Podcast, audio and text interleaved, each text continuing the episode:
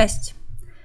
Dziś będziemy rozmawiać o kobiecie, która była bliska sercu Stanisławowi Augustowi Poniatowskiemu, ale nie była jego żoną, choć spekulowano, że w pewnym etapie została morgantyczną żoną króla, morgantyczną, czyli taką, która nie dziedziczy tytułów, ani jej potomstwo nie dziedziczy tytułów, ale prawdopodobnie była to tylko plotka, do tego jednak dojdę.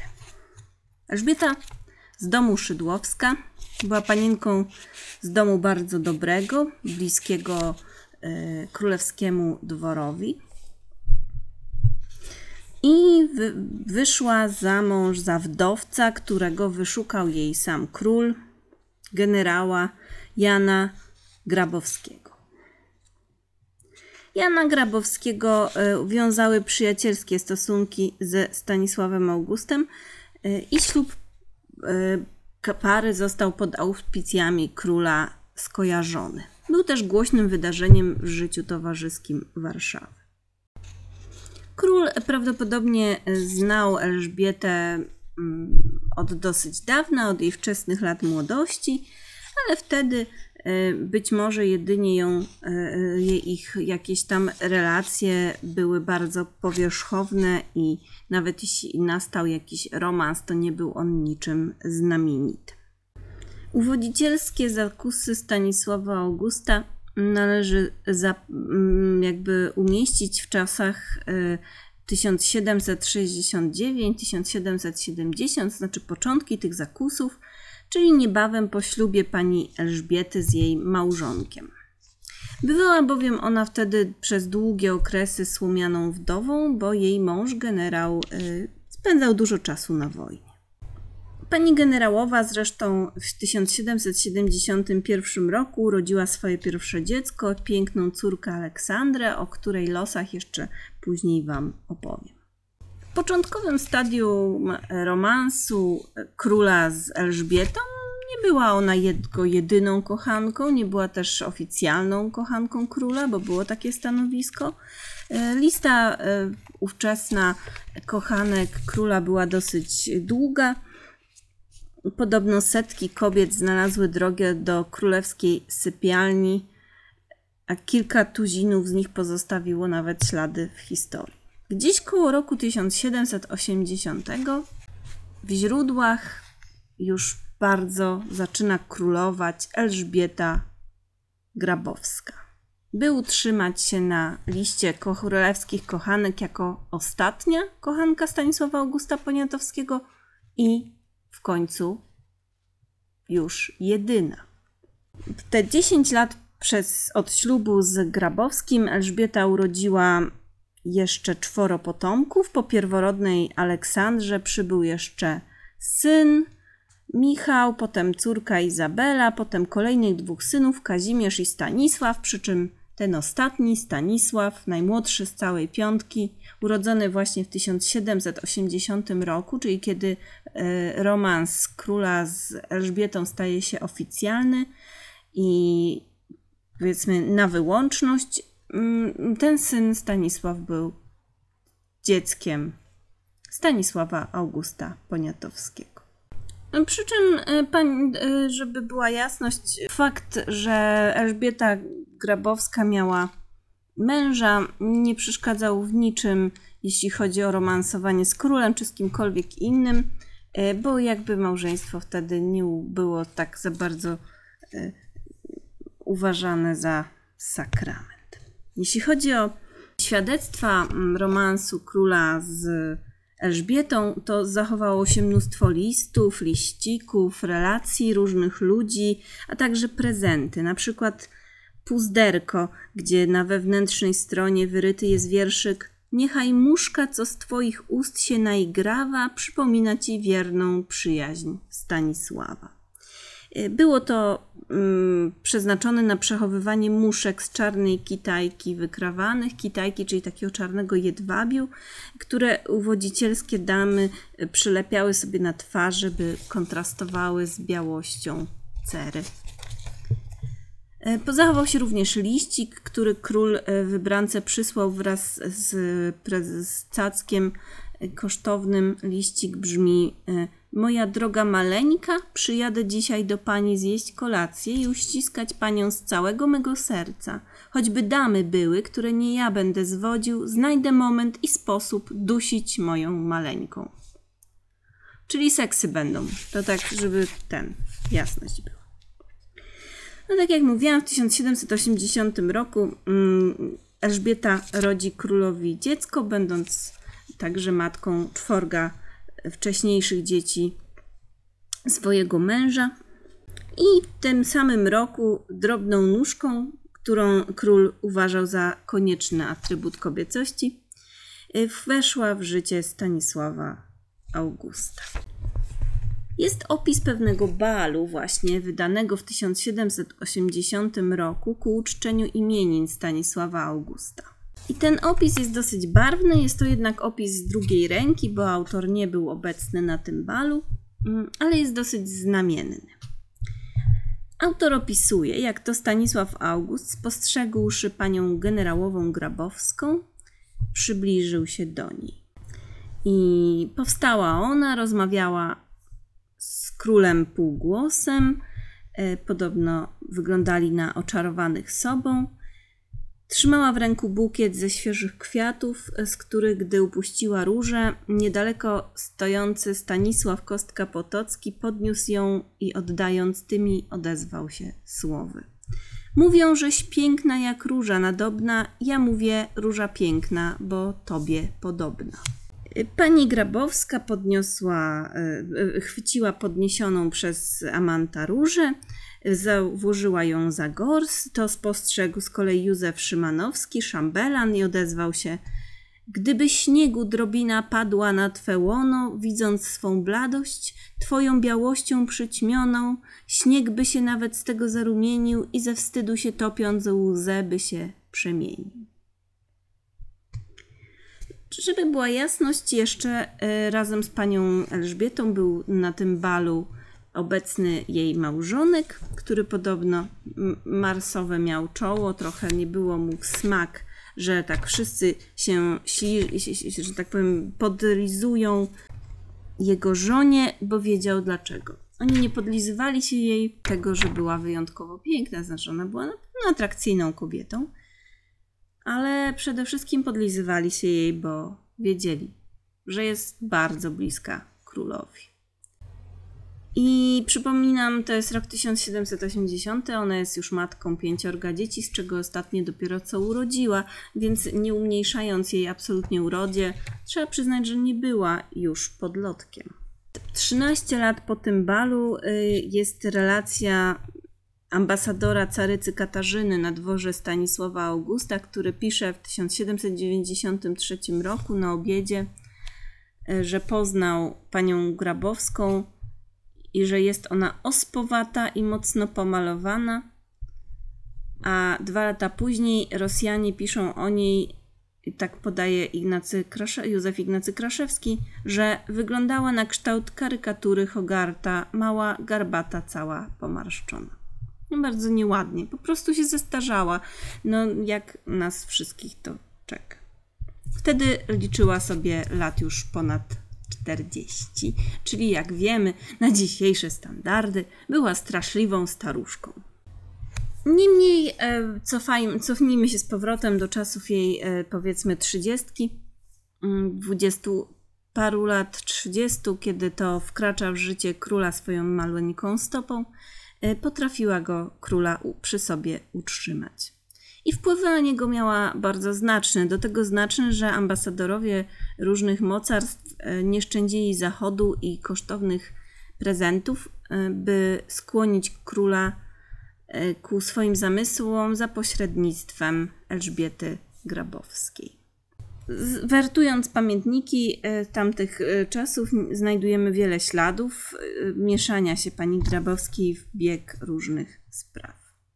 Szambelan Stanisława Augusta, niejaki Płotnicki, pisał: wpływ jej na króla był niesłychany, tak że Bóg wie, czego na nim nie wymogła, gdy chciała, do tego stopnia, że gdy raz brat jej, sławny gracz i rozrzutnik, zgrawszy się po swojemu do szczętu, w dodatku niejakiemu Wychowskiemu, począł przed siostrą narzekać, skłoniła króla, żeby pośredniczył między nim a Wychowskim w układach z gry wynikłych. Tak było. Król, kiedy będąc u Grabowskiej, zobaczył ją we łzach, dowiedział się, jaka jest przyczyna, dał słowo jej, że poradzi coś na problemy jej brata, Adama Szydłowskiego. Nazajutrz rano właśnie tenże szambelan, wtedy jeszcze był paziem, dostał polecenie, że ma iść do pana Wychowskiego, by go do króla przyprowadzić. Przyprowadzony do gabinetu jego królewskiej mości, siedział tam 1,5 godziny, a później przekonany, prawdopodobnie raczej przekupiony, odpuścił wszystkie długi Szydłowskiemu. Zażyłość generałowej z królem pogłębiała się z upływem lat, a małżonek pani Grabowskiej nie widział tego, czego widzieć nie chciał. Na niejedno przymykał oczy i uważał za rzecz naturalną, że jego małżeństwo z pupilką monarchy to raczej kontrakt zawarty w obopólnym interesie. Mamy prawo tak sądzić, ponieważ dzięki królowi został generałem i dostał królewszczyznę dosyć zacną w 1778 roku. W 1779 mąż Grabowski otrzymał wstęgę orderu świętego Stanisława. W 1780 Stanisław August dał mu order Orła Białego. W tym samym roku dostał ten order Orła Białego, gdy Grabowska urodziła królowi syna, imiennika króla Stanisława. Generał Grabowski umarł w 1789 roku, zostawiając po sobie olbrzymią schedę, która przypadła jego dzieciom i oczywiście pani Grabowskiej. Na dodatek małżonkowie od lat, przez wiele lat już po urodzeniu ostatniego dziecka nie mieszkali razem. Nie żałujmy ich. Naprawdę był to układ, wydaje się, po prostu polityczny. W latach 80. XVIII wieku generałowa mieszkała w kamienicy Wasilewskiego, konsyliarza króla Stanisława Augusta, bardzo okazałej kamienicy w Warszawie. I w tej kamienicy rozegrała się olbrzymia tragedia wspomnianej już przeze mnie wcześniej pierwszej córki pani Grabowskiej, pięknej Aleksandry. Aleksandra poślubiła bardzo młodo przystojnego szambelana królewskiego, tu też kłaniają się układy, Franciszka Krasickiego, wielkiego bogacza. Była to bardzo dziwna historia. Zaledwie zakończyła się w kościele ślubna ceremonia, panna młoda na rozkaz matki, pani Grabowskiej, wprost z ołtarza, zamiast do domu męża, wróciła z powrotem do domu matki. Grabowska chowała dzieci w olbrzymiej karności i strachu przed sobą. Młoda hrabina Krasicka, jej córka, chociaż podobno była szczerze oddana swojemu mężowi, nie próbowała się nawet woli matki przeciwstawiać. Hrabia Krasicki upominał się o swoje prawa sam przez swoich przyjaciół, wysuwał coraz ostrzejsze argumenty, ale wszystko nadaremne. Zupełnie nie wiem, o co chodziło Grabowskiej, bo mężowi było wolno odwiedzać żonę tylko w salonie pani generałowej i tam z nią rozmawiać. Małżonka podobno za nim bardzo tęskniła, więc w końcu się zmówili i wykradł ją spod opieki matki małżonek. Na nic się to jednak zdało, bo 2 dni później matka mu znowu tę żonę ukradła. Trudno to pojąć i trudno to zrozumieć. Nie rozumiem też, czemu ta młoda mężatka i ten jej mąż uginali się pod wolą Grabowskiej. W każdym razie cała ta sprawa zakończy się za chwilę tragicznie. Na początku maja uderzyła nagle, jak pisze Wójcicki, niejaki, spiekota letnia. Na Foksalu wieczorem zapowiedziano iluminacje i fajerwerki. Młoda hrabina Aleksandra mężatka bez męża. Musiała się na niej prawdopodobnie na tej uroczystości znajdować. Dzień był bardzo upalny, słońce przygrzało jej głowę i wróciła do domu bardzo słaba. Po tych iluminacjach, fajerwerkach do domu pani Grabowskiej, gdzie też była jej córka, zaproszono znakomitych gości, którzy zebrali się w salonie. Grabowska wezwała córkę, żeby towarzyszyła zabawie, a córka była jak zwykle matce posłuszna i wstała z łóżka, na którym odpoczywała. Przystrojona bardzo, blada podobno jak lilia, stanęła na progu salonu. W tej chwili podobno silny powiew wiatru z otwartego ganku zawiał, na co dziewczyna zachwiała się i upadła martwa. Na tę śmierć bardzo nagłą patrzył także jej mąż, który był na tej zabawie. I była to olbrzymia dla niego tragedia. Owdowiał, nie zamieszkawszy nawet ze swoją żoną. Całe życie ją opłakiwał. Stał się podobno odludkiem, zapadł na tak zwaną melancholię. Nigdy więcej już się też nie ożenił. 32 lata po tym wypadku nadal spotykano go przechadzającego się po krakowskim przedmieściu, stającego na pobliżu kamienicy, gdzie zmarła jego żona, po czym w 1821 roku zmarł. Wszystko brzmi to strasznie melodramatycznie, ale było to napisane przez samo życie. I o tym smutnym wydarzeniu pisał w swojej powieści Diabeł Józef Ignacy Kraszewski. Diabeł to tytuł tej powieści. Pani Grabowska na grobie córki umieściła napis, którego nie sposób zmilczeć w tym momencie. Córkę złożono w mauzoleum wzniesionym przez generałową na cmentarzu świętokrzyskim. Ten cmentarz już nie istnieje w Warszawie. I ten napis brzmiał: Aleksandrze z Grabowskich, hrabinie Krasickiej, dobrej córce w wieku 18 życia zmarłej, smętna matka Elżbieta Szydłowski-Grabowska tę wystawiła pamiątkę dla ulgi własnego żalu, dla uproszenia chrześcijańskiego ratunku dla niej, która z cnotliwych swych przymiotów, z pięknej urody była rodziców chlubą, krewnych i przyjaciół pieszczotą, a którą Bóg w kwiecie młodości sobie odebrał, na przykład i naukę jako mało doczesnemu szczęściu dowierzać, jak do niebieskiego przede wszystkim zmierzać należy. Dziwaczny jest ten napis, bo nie ma tam ani słowa o zrozpaczonym mężu, którego nazwisko zmarła nosiła.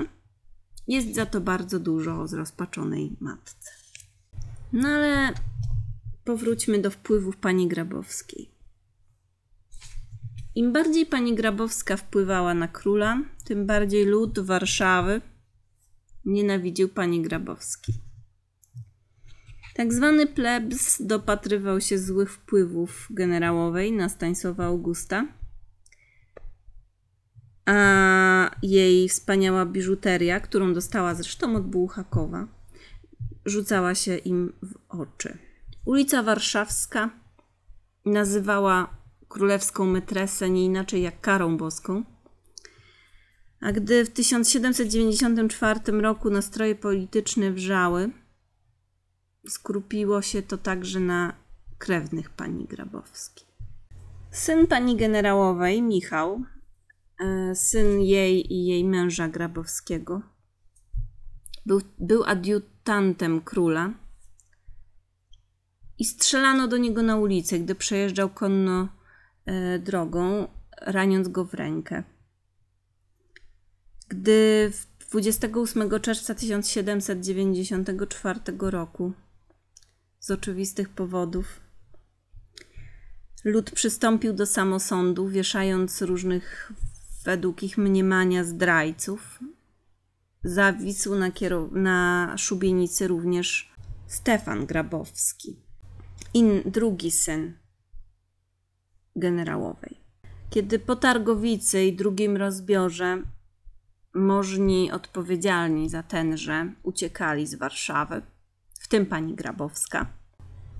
Jest taka wersja wydarzeń, że król, chcąc któremu się na początku ucieczka jakby nie udała.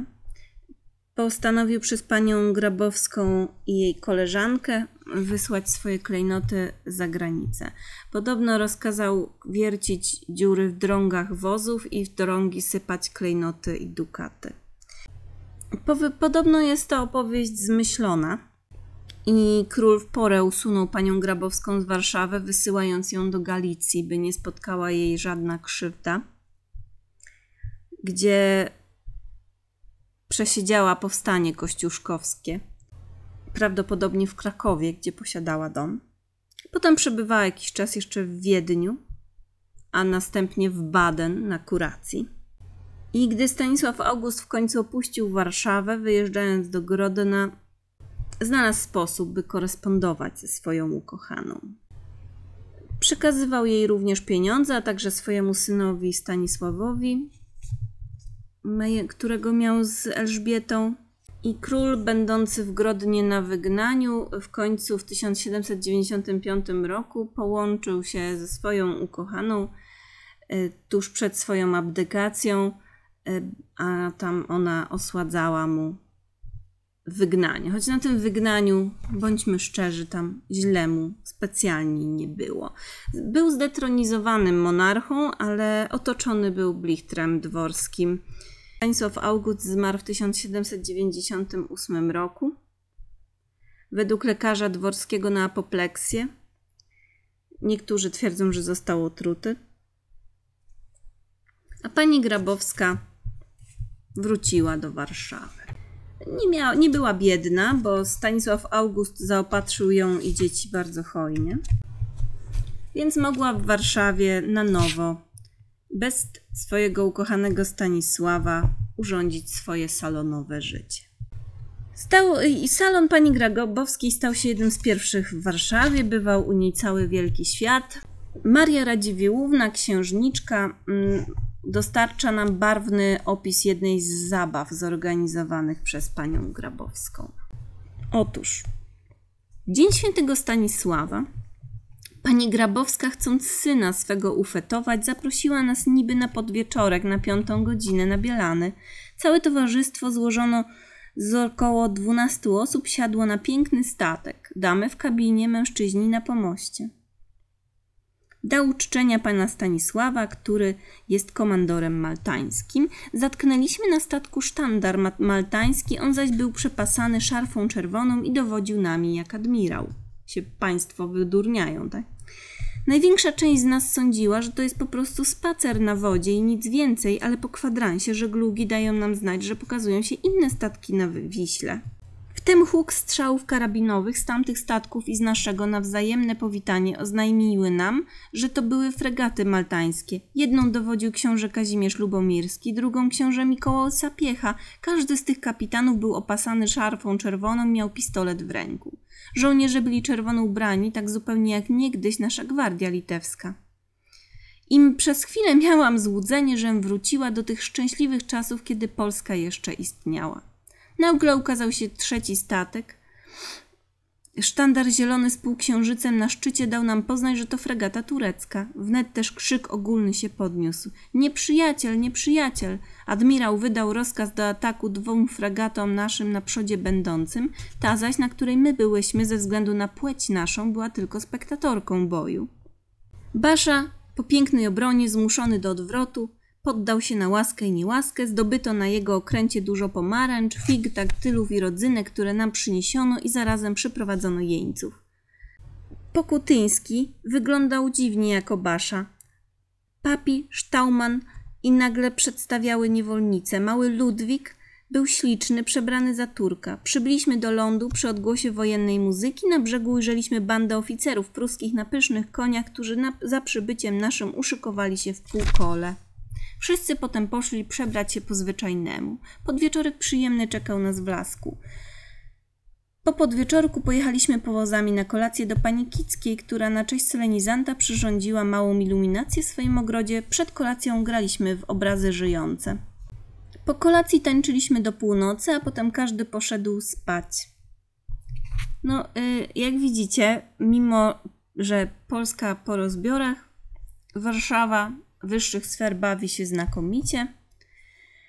Pani Grabowska organizuje uczty i zabawy za pieniądze po Stanisławie Augustie Poniatowskim.